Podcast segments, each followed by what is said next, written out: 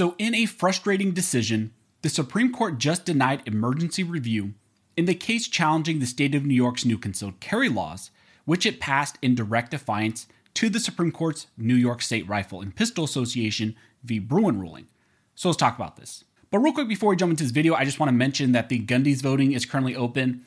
I'm nominated once again for Top 2A Voices. Last year, I won the award for Top 2A Voices, so I would love to win two years in a row.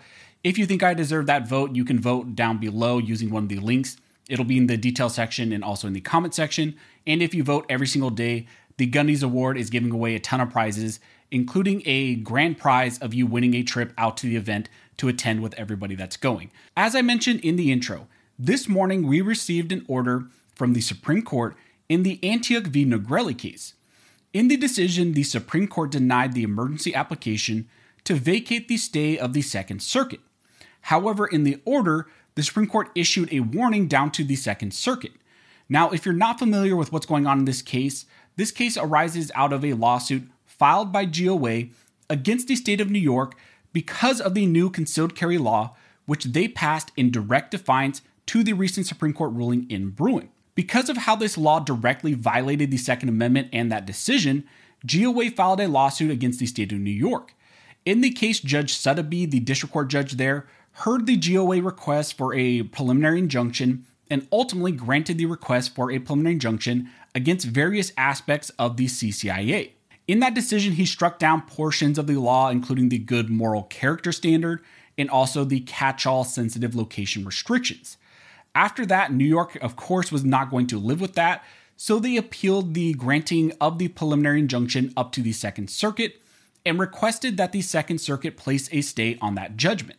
The Second Circuit ultimately did grant that stay, which prevents the Judge Suddaby preliminary injunction ruling from having any current impact. Now, instead of waiting around for the Second Circuit to finally decide that this topic is important and get around to actually hearing this case, GOA has filed an emergency application up to the Supreme Court.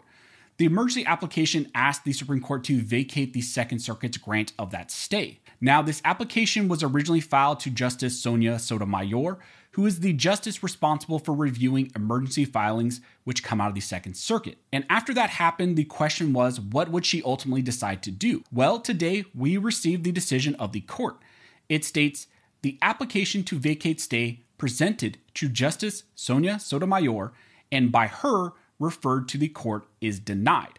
So there's something important. Justice Sonia Sotomayor did, in fact, refer it to the full court for consideration. However, along with that denial, there was a statement which was issued by Justice Alito and was also joined in by Justice Thomas. And it is in regards to the denial of the application and has some clarification language on, I guess, why they decided to do this. It states Statement of Justice Alito, with whom Justice Thomas joins, respecting the denial of the application to vacate stay. The New York law at issue in this application presents novel and serious questions under both the First and Second Amendments. The district court found in a thorough opinion that the applicants were likely to succeed on a number of their claims, and it issued a preliminary injunction as to 12 provisions of the challenged law.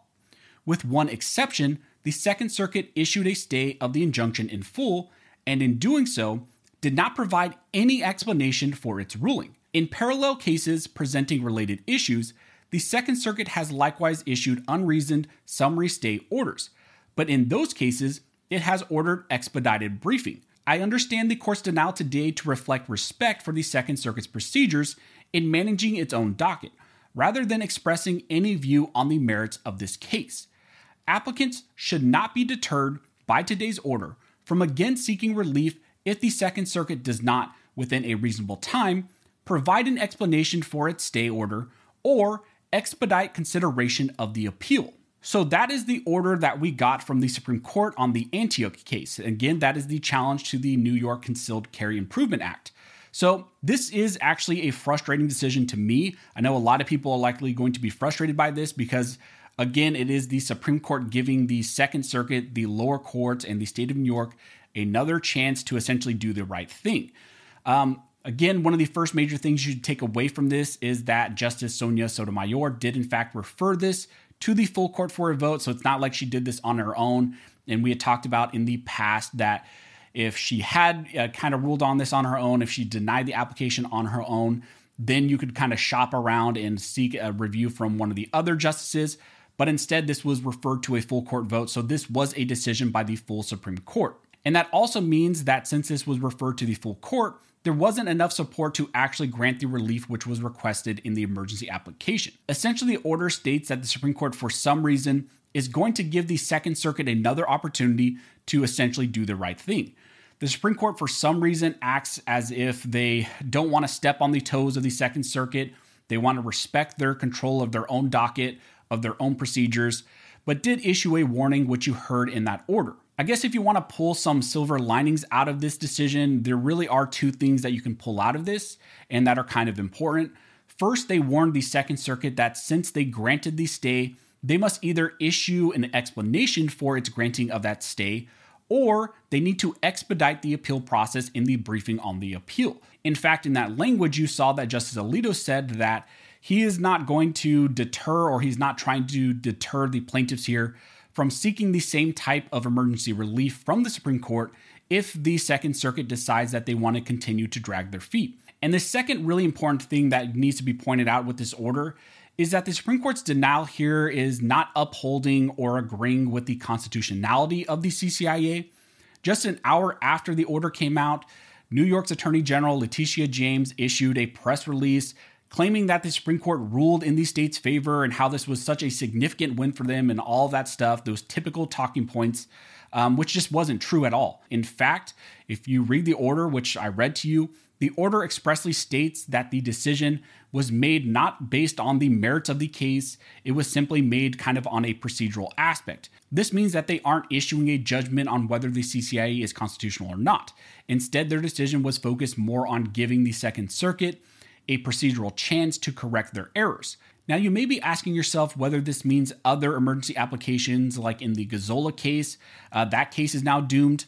And the odds are that it's probably not in that case's favor, but you have to remember that the Gazzola case is in a different position. In the Gazzola case, the district court upheld the CCIA, and then the Third Circuit uh, panel there denied the appeal.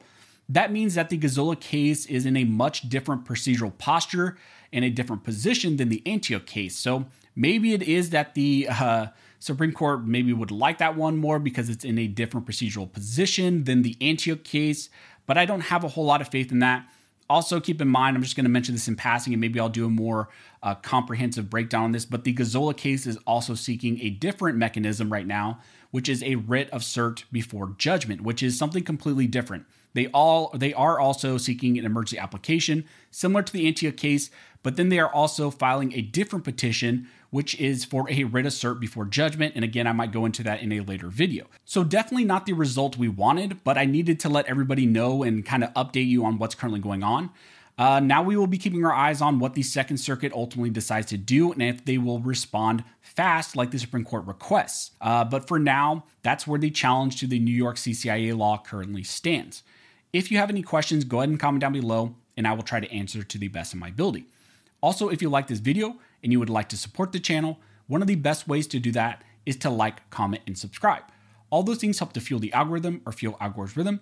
It adds fuel to his jet and signals to YouTube that you guys see value in these videos and in this type of 2A news.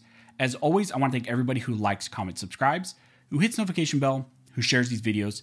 You guys are directly impacting these videos, impacting this channel, and helping me to reach and educate more people than I could ever do on my own. So as always, thank you all for watching. Don't forget to like and subscribe.